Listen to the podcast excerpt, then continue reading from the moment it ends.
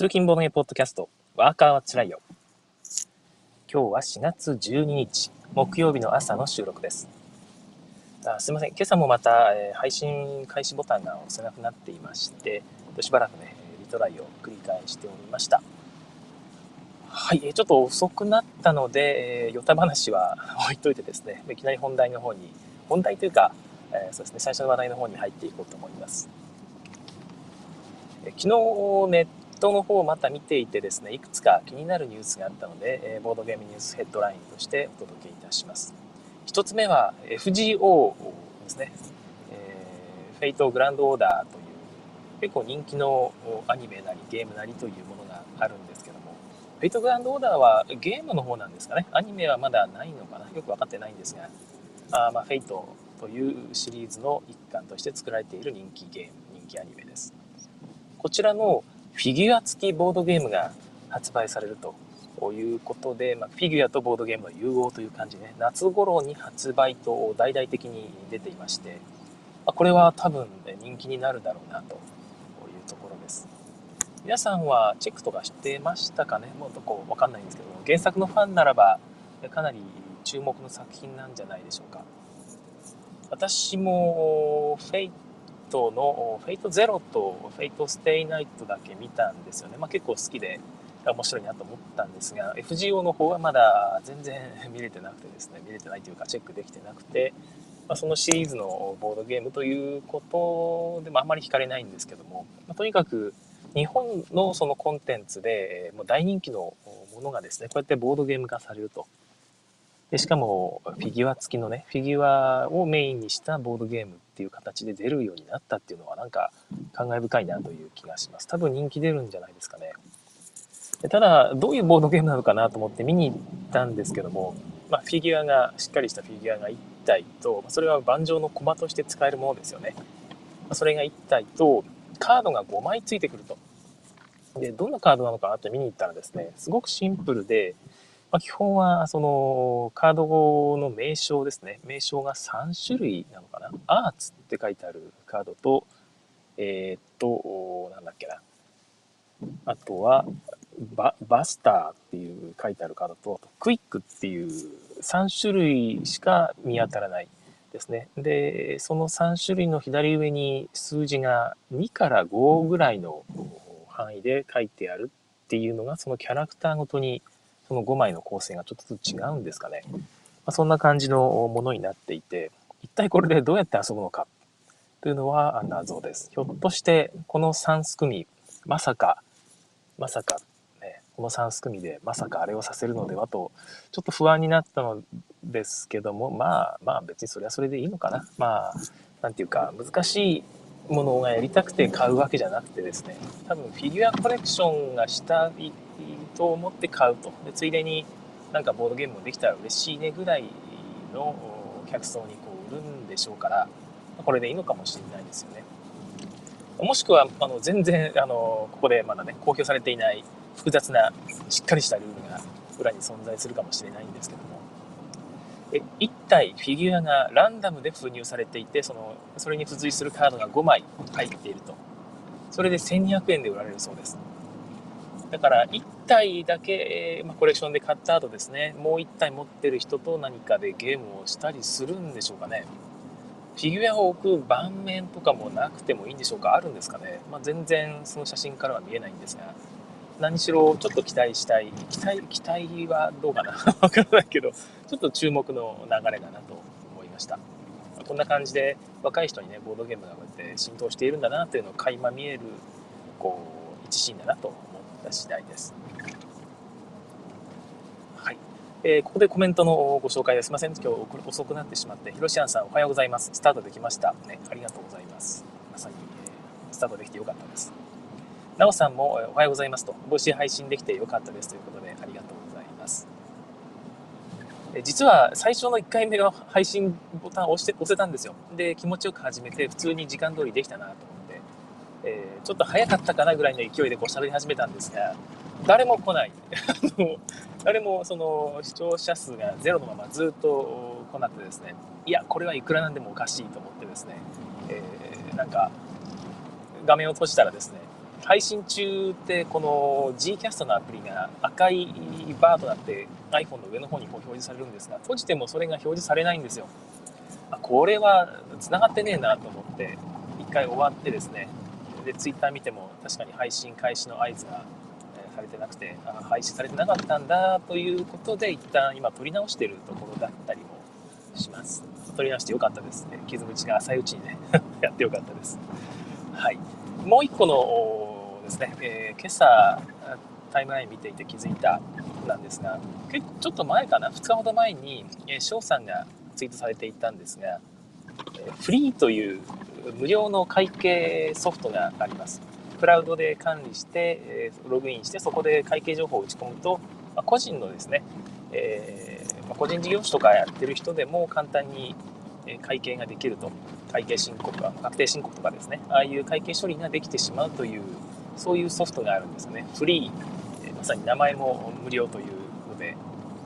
フリーの E が3つ続くフリーなんですけども、まあ、こちらの会社がなんとボードゲームコンペをやると。突然だなと思ったんですが実はこのフリーっていうのが社内にボードゲーム部みたいなのを持っていてですね月1で定期的に会社の一室を借りてボードゲーム会を開催してるらしいんですよね。初めて知ったんですが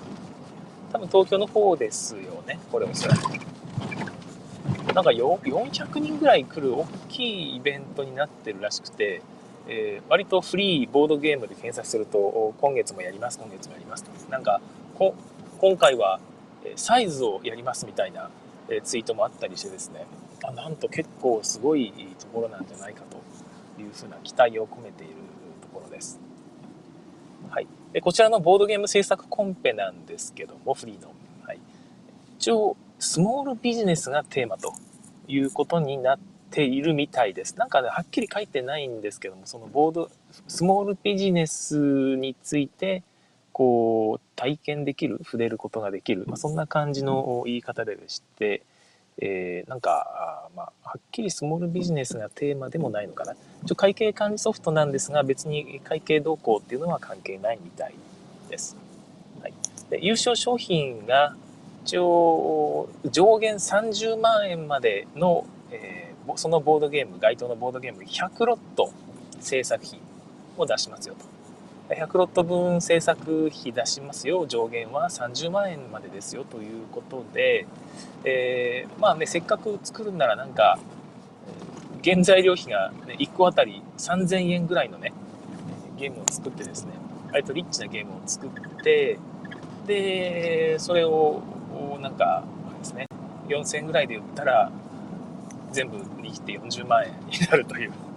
えー、いうことですよね、えー、やったーというところらしいのでちょっと手を出してみてもいいかもしれないですよね。100ロットしか作んないとどうしても原価上がっちゃうんですがマインドさんとかねお願いしてると。ただ逆に言うと100ロットで勝負できるしでその100ロットで勝負するにしても原価が高いものに挑戦できると100ロットしか作らないと原価が上がるけどそこは大丈夫というところなわけですよねだいたい、え、500ロットぐらい作ると2000円ぐらいで作れるものが100ロットだと多分3000円とか3500円とかかかってしまうので、まあ、そういう感じのボリュームのボードゲームを1個作ってみてもいいかもしれないですよね。でもスモールビジネスがテーマってえどういうゲームなんでしょうね。果たしてスモールビジネスと言われるとちょっと迷う。イスタンブールとかは屋台がテーマですけど、屋台はあれですかね、スモールビジネスなんですかね。どうなんでしょうか。スモールビジネスまあ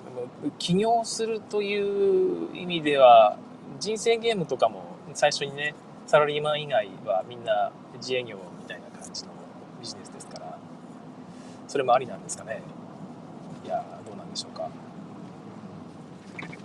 あんまりちょっと思い浮かばないんですけど逆に言うと何でもありっていう気もしますね。なんかまあユーザーさん D のユーザーさんにアピールできるってことを考えるならあれですかね。やっぱりそのあるある系ですかね。企業あるある。そういうあるあるを体験できる。ああそうそうこれあるあるわってねそう思えるようなゲームの方がいいのか。でもそれすると本当に起業家の方しかあのなんていうか感情移入できないゲームになってしまうので起業してみたいななんか会社を運営するってどうなんだろうなっていうのをいわゆるってなんか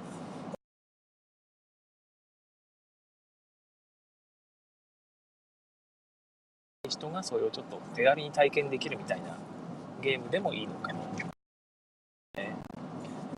リーがちょっと確認してないんですけども、まあ、なんか面白そうなんで出してみてもいいですよね。その多分一緒にやる人って一緒にやる人じゃないわあの審査員の方ですよね審査員の方々がそのボードゲームの方々になるんでしょうからしっかり見てくれそうですねその辺もちょっと期待したいなという気がしますはい、えー、なおさんのコメントですね僕のライブ配信はいつも0人なので配信されてるのがいつも不安ですはい 僕も0人の時もあるんですよね普通にだから本当にあれがね、大丈夫かなっていうのが不安ですよね。昔は特に0人のことが多かったので、不安にずっと絡めながら喋っていてですね。なんか、これでもあんまりね、これ配信されてるのかな、どうなのかなって、えー、それが録音に残っちゃうと、後で聞く方もですね、はっきり言って興味ないですからね、それが今配信されてるわって聞いてる方は思ってるわけなので、録音ちゃんとされてるわっていうふうなことなので、あんまり続けず、もう割り切って、喋るなら喋る。喋らないならもうそこで切るというですね、早めに割り切らないと、えー、あれですね、まあ、良くないかもしれないですね。えー、シュウさん、配信できたようで嬉しいです。ありがとうございます。なおさんのライブ聞けたことありますよ、3回ぐらい。いいですよね。なおさんのライブは突然始まるんですよね。なんか、あ、気づいたら終わってるとか、お母さんもそうなんですけどね。まあでもしょうがないですよね。別に定期配信というわけではないので。まそれもまた味ということでオンラインで遭遇できたらレアイベントやったというそんな感じでいいんじゃないでしょうか。はい、えということで前振りといいますか前説といいますかそういうのは終わりまして本題の方に入ります。今日は猫のマーチですね。先週金曜日に遊んだゲームの中で私が一番その心にグッときたゲームです。えー、もう一個グッときたというか面白かったのは電車クジラなんですけども電車クジラは何て言うかな、面白かったし、自分でも買ったし、満足度も高かったしですね、あ、気に入ったという感じなんですよね。えー、一番気に入ったゲームで、またこれからも遊んでいきたいなという、なんかもう、評価が確定したみたいな感じの、何回も遊んでますしね、良いゲームなんですが、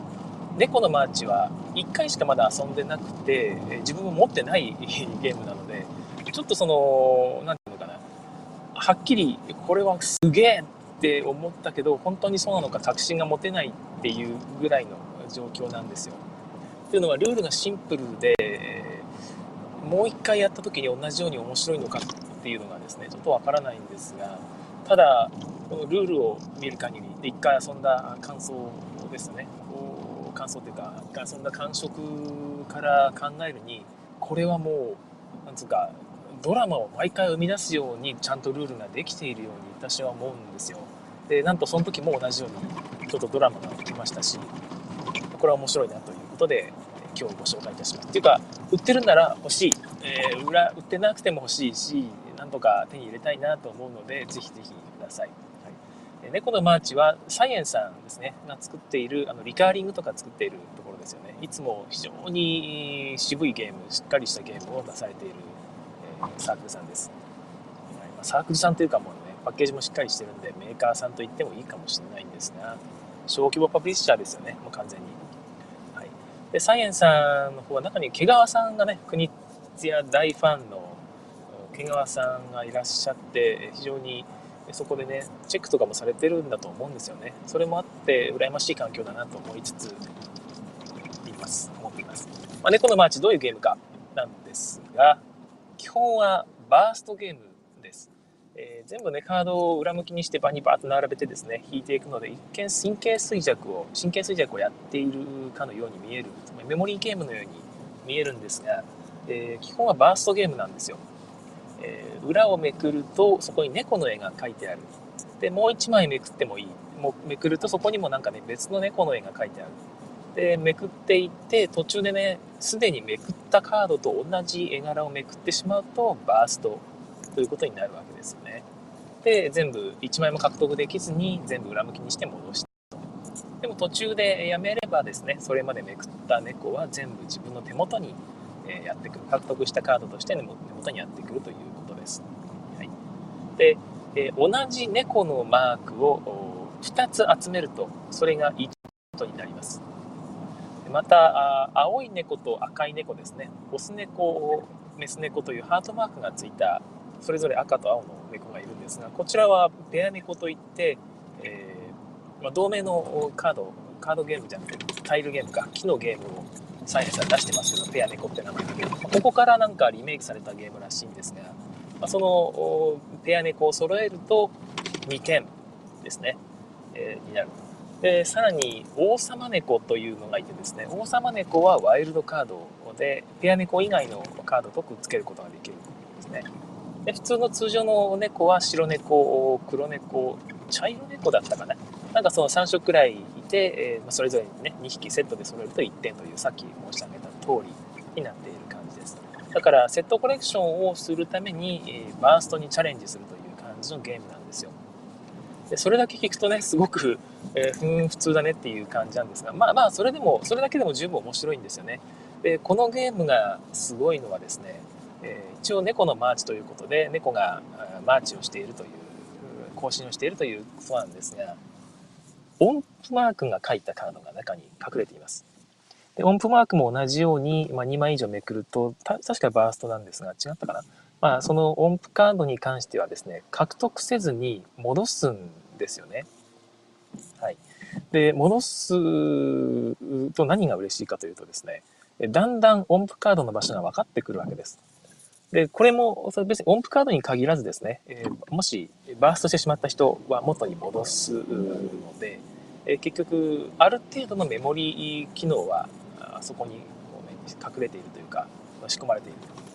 で、例えば前の手番の人がバーストしてしまった。なるとですね、当然、そのめくられたカード3枚なら3枚、次の人はまあ、まあ覚えているわけですよ、なんとなく。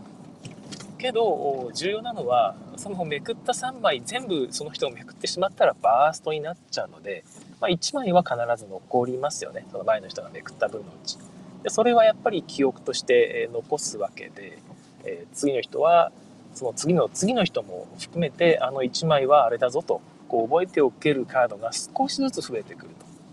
で、それに加えてさっきの音符カードがあるわけですよ。で、音符カードが何の意味があるかというと、なんと、このゲーム8点取ったら終わりなんですけども、まあ、自分の手元にね、集めたセットの合計が。この8点に満たなくてもですね、ある時、俺はここから音符カードをめくり続けますっていう宣言を自分の手番の最初にすることができます。普通にめくるんじゃなくて、バーストのためにこうめくっていくんじゃなくて、音符カードだけをひたすらめくり続けるという、ちょっとドクロとバラみたいな感じの宣言ですよね。えー、めくるぜと。で、めくる枚数は、えー、自分が3点しか、まあ、獲得してなかったら、え、8点引く3点で5点です。5枚分の音符カードをめくれば勝ちなんですよ。その瞬間。えー、だからですね、あと、まあ、点数6点分ぐらい集めたらもうあと2枚めくれば勝ちなんですが、えー、音符カードの場所はゲーム中にガンガンガンガンこうオープンされていくので、意外と点数自体はですね、3点とか下手したら2点とかでもいけるということなんですね。はい。えー、わかりますかね？この途中から記憶ゲームに少しずつ変わっていく。で、その、こっから、もうここから先は記憶勝負だって思える瞬間の、その切り替わりがですね、そのプレイヤーごとに判断しなきゃいけないんですよ。毎回違うから。今回は割と音符カード出てきてるんじゃね？って。こんな今、セットコレクションしてる場合じゃないんじゃね？っていう判断をですね、遊びながら各プレイヤーが判断していかなきゃいけない。ずっとバーストゲームしてる、してたはずなのに、なんか、あ、いや、そろそろ、そろそろ記憶タイムっていう、チャレンジタイムっていうのを、こうやってね、やっていかなきゃいけないっていうのがですね、すごく新鮮な感覚で、まあ、とにかく度肝を抜かれたというか、ああ、すげえなと。これを考えた人は本当にすげえなっていうふうに思ってしまった時点で負けですよね。何に負けたか知らないけど、ある意味その欲しいカードゲームが出てきたという意味では勝ちですよね。何しろ、その、その時にはですね、私は2点しか取ってなかったんですよ。でも他の人は4点ぐらい取ってて、でも音符マークはずっと私カウントしたんですが、ついに6枚目がオープンされたんですよ。6枚目、全部で8枚あるんで、いきなり 最初からめくりますっつって8枚めくればね、奇跡的な勝利なんですが、そんなことはさすがになくて、えずっと見ていたらですね、音符マーク6枚目出たぞっていう瞬間私は見逃さなかったんですね。で、一応全部ずっとチェックしていて、これは自分2点しかないけど、6枚連続でめくれば勝てるのではと思ってですね、行きますってこう宣言したわけですね。2点しかないくせに。他の人は4点とか、ね、5点とか取ってるのに。で、えー、まあ、ここで勝ちだということでですね、1枚目めくった音符、2枚目音符、音符、音符、音符、5枚目来ましたよ。で、ざわつきましたよ。で、私6枚目の場所知ってたんで、ありがとうございますって言いながら6枚目パッとめくったら違いましたよね。えー、まあ大爆笑で、で、を全部元に戻して、えー、次の人が何をしたかというと、当然、じゃあ、私も音符めくりますっつって、えー、あと4枚ぐらいかな、えめくってめでたく勝利をされていました。はい。まあ、そんな感じで、えまあ、ドラマが起こったんですが、考えてみると、必ずドラマが起こるようにこれ作られてるんじゃないかなっていう気がするんですよね。えー、まあその点数勝負はね必ず、えー、こうなんていうか起こるわけじゃないですか、まあ、誰かが点数を取る取らないっていう差は生まれてくるんですが、えー、まあ、その時にどのタイミングでその音符カードをめくるかっていうのはやっぱり少しずつ分かっていくのでどっかでそのですね平行点が生まれるんですよね。そろそろ行かなきゃいけないんじゃないのという、えー、そろそろ行かないと誰かが音符カードをめくり始めちゃうんじゃないのというその平行点っていうのが必ず生まれて、そこで行かないとゲームに勝てないですから、必ずギリギリの状態で、えー、チャレンジが発生するように仕組まれてるんですよね。で、まあ、それやらなかったら結局誰かが、あれ、そろそろじゃあ行ってみようかなって言って、って終わるだけになっちゃうんですが、ちゃんと勝とうとすると、まあ、必ずギリギリのところをついてくるようになっていると。で、それがどっかのタイミングで、こう、最後の1枚というか、きっかけとなる音符カードがめくられた瞬間にこうみんなのね心に火がつくというかここだというこの瞬間が生まれるというふうになっている気がします。はい、まあ、もう一回やりたいなっていうか欲しいなと思うんですよね。リメイク元となったペアネコですね。こちらもよく名前を聞いていたんですが、まあ、木製のタイルというか木の板がたくさんあってですね、それをこうめくったりめくらなかったりというゲームらしくて、私ペアネコってでも、これと全然違うゲームというか、あの勝手に仕上がれというゲームが同じような木のね、え、やつであって、それを遊んだことがあるんですよね。え、ちょっと2人プレイでやる4匹いるよ的な感じのゲームだったんですが、それは記憶ゲームというよりは、何ていうか、読み合いのゲームだったので、読み合いの協力ゲームだったので、とは違うゲームな気がするんですけども、ちょっとその辺私詳しくないので分かりません。なんとなくそのリメイクというよりは全然別ゲーとして今回出ているような気がしますね。はい、まあでもこうやって喋ってるとやっぱり猫のマーチはすごかったなうん電車クジラとどっちが上かというとなんか比べられるようなもんじゃない気がするんですがとにかくメモワールより好きですね。あの、あの、なんていうか、何でしたっけね、スカートアクションでもかなり上位だったあの、メモワールよりも私は好きな気がします。ここでコメントのご紹介です。えっ、ー、と、ヒロシアンさん、サイエンはデザイナーがいいということで、そうですよね。サイエンさんのゲームはもうなんか全部買っちゃっていいんじゃないかなっていうぐらいな気がだんだんしてきました。はい、デザイナーさんはどなたなんですかね私、ちょっと存じ上げないんですが、えー、すごい方ですよね。え最後の逆転ルールはサメ警報を想像しました。イルカ7枚連続でめくれば勝ち。あ、サメ警報もそういうゲームなんですね。一回やってみたいな。なんか面白いゲームだって、え聞いたことがあります。サメ警報。バネストさんとかでたまに扱っているのかな。はい。今度ルール調べてみようかなと思います。はい。え第3、ね、おはようございます。ペア猫もそのシンプルさと奥深さに驚きましたが、猫のマーチも楽しそうですね。本当にそうなんですよね。ねまあ、ペア猫というか勝手に仕上がれもすげえこのゲームすげえなと思ったんですけどもああいうゲームを思いつけるっていうのはなんかどういう人なんでしょうねいろんなゲームを遊んでいるとああいうゲームが思い浮かぶんでしょうかくルールがシンプルなのに面白いっていうのは何ていうか一つの理想な気がしますね。はい、ということで猫猫のマーチぜひ、えー、オンラインで通販で買えるようにしてほしいです。えー、春ゲムマ出るのかな？出られるのかな？で誰かに買ってきてほしいぐらいです。はい、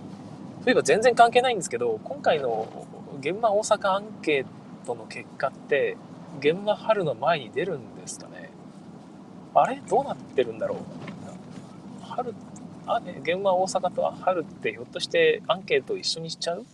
そんなことはないのかな？さすがにそれ収集つかないんですかね？どういう形になってるのか？チェックしてないんですけども、ね、1ヶ月前に結果が出るってそれ春で買う時のね参考になるんですごくいいですけど1ヶ月間しかないわけですよね。どうなんだろうな。うん。1ヶ月では、ま、間に合わないんですよね、多分ね。え、4月1日から1ヶ月は本当にギリギリになっちゃうんで、もう予約も終わってるでしょうし、もうちょっと早く出さないと、まあ、春への影響っていう意味ではあんまりないのかもしれない。はい。アークライトさん、その辺どう考えてるんでしょうか？ということで、猫のマーチについて今日はご紹介いたしました。今日はこの辺にしておこうかな。いつも長いので、え、という感じですけども。ちょっとの時間が余ったので、余ってるっていうわけでもないんですけど、最近見たトピックでちょっと気になってる話を追加でしようかなと思います。なんかですね、iPad アプリで、iPad 専用アプリですね、テーブルトピアというアプリがもうすぐ出るもう出たのかな？予約？よくわからないんですが、なんかもうダウンロードはできる状態になってるっぽいですよね。違うかな？無料らしいんですが、あとアドオンで、えー、ボードゲームを購入するという形の、えー、ボードゲームの総合環境アプリみたいです。で、テーブルトップシミュレーターっていうのがあるじゃないですか。パソコンでやるやつですね。あれも iPad 版あるんだっけ？そのテーブルトップシミュレーターと同じように、ルールは搭載していないんですが、いわゆるカードとかサイコロとかを盤上にこう配置して、それを振るとかですね、カードを引くとか、手札にするとか、1枚プレイするとか、そういうことだけができる。あとは、その一緒に遊ぶ人がルールにのっとって、それをやっていくというふうに遊ぶアプリらしいです。で、テーブルトップシミュレーターも私やったことがないのでわからないんですけど、どれぐらいこれ遊びやすさってあるんですかね。なんか紹介サイト見たらですね、ダイソーを振ること1個取ってもですね、ダイソーキバーをこうパチッとこう指で押すと。そうするとちっちゃいメニューが出るので、そこからそのダイスをロールするってやると、ダイスをロールできるとか、あまたね、手元に持ってくるとか、いくつか選べたりするらしいんですが、なんかめんどくさと思って 山札のところでね、またタップすると山札に対するアクションが選べるとか、こう、ヒュッとスワイプすると1枚カードを引いて手札にできるとかって書いてあるんですが、なんか誤作動とか誤動作か誤動作とかしそうだしなんか操作ミスとかでね、えー、おかしくなったりもしそうだしていうか操作がわからないとその辺がね、遊べないっていうのもめんどくせえなと思って果たしてどこまでいいもんなんだろうかというのが不安があるんですけども。一応無料らしいので一回とりあえず買ってみようかなっていう気はしています。なんかとにかくいろんな環境が出てきてますよね。いやすごい時代になったな、はいという感じで今日も適当にお話をしてきました。いよいよ明日はいよいよというわけでもないんですが明日はあのリキュール・ザ・ゲームの話をして今週1週間の締めとしようと思っています。はい。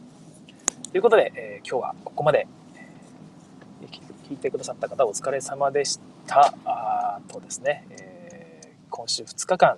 もうっていうか今日はね、例によって終わったみたいなもんなので、あと1日ですよね。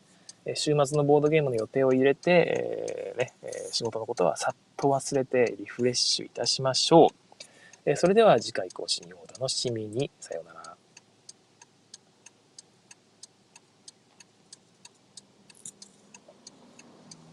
はい、えー、ここからはおまけの時間として3分間ぐらいバッファの時間を作っています。ということで、今回、今日もですね、何の用意もしてなかったので、適当にだらだら、えー、おしゃべりをしようと思うんですが、今日はですね、ちょっと全くネタがないな。なんか、なんかありますかね？なんかありますかねって 聞くのもあれなんですけども。はい。この Gcast というアプリ、Zcast というアプリ、結構本当に楽ちんでありがたいんですが、これね、儲かってないんですよね、おそらくね。だから、いつ終わるか、いつも不安に思っています。突然終わったりですね、何の告知もなく終わって で、一応ダウンロードはできるようになってるんですけども、自分のね、え録音したデータをま。普通にダウンロードできるっていうか、えっ、と、その、ポッドキャスト用の RSS ファイルを開いて、そこに書かれている MP3 のデータのリンクを拾ってきてダウンロードするというちょっと手間なことをしなきゃいけないんですが、一応配信したものの録音は取れるということです。それを使ってね、またどっかに移植すればいいんですけども、いやーめんどくさい。めんどくさいし、ある日突然切れたら怖いとかですね、いろんな不安があったりするわけですよ。とはいえ、この手軽さ、本当に捨てがたいですよね。同じようなサービスを誰かね、別のところが作ってくれたら私全然有料でやるんですけどね。あとは、その配信の、あ、配信、配信の開始合図ですね。配信開始の合図をもうちょっと分かりやすくね、フォローしている人にね、通知できるような仕組みがあれば最高ですけどもね。あんまりこういうアプリを有料でまで使いたいって人いないんですかね。私、月額300円ぐらいなら払うな。つまり年間で言うと、いくらだ ?3600 円ですよね。まあ、普通のビジネス系のアプリとしては、まあ、そこそこの値段がするアプリだと思うんですが、それが値段ならね、ありじゃないかなと思うけど、さすがに有料でその値段でやるって人はほとんどいないかな。まあ、無料版は配信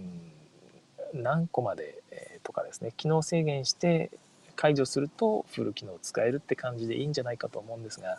まあ、そこまで考えたんならね、自分でやれって話ですけどね。ま余裕があったらなんかね、ちょっと作ってみてもいいかなっていうぐらい、この配信のスタイルは気に入っています。ボタンピッと押したらね、録音開始して、そのまま、ポッドキャストに配信されるわけですから、まあ、自分が思い描いていた夢のアプリですよね。まあ、なんかその編集なしでよくやれますねっていう話もあったりするんですけども、なんていうか、これは編集有無の話じゃなくてですね、その編集有無で喋れるかどうかじゃなくて、編集なしでも公開できちゃう、えー、心臓を持っているかという その辺の割り切りができているかってだけの話のような気がしますよね。別に私の話がね、あの編集がいらないわけじゃ全然なくて、よくこう詰まったりしますし、あれ何でしたっけ何でしたっけっていうこともね、結構あるので、その辺気にしない割り切りさえあれば別に誰でもできるのがこの Gcast なんじゃないでしょうか。はい。皆さんもぜひやってみてほしいなと思います。ということで、えー、今日はここまでにしたいと思います。さようなら。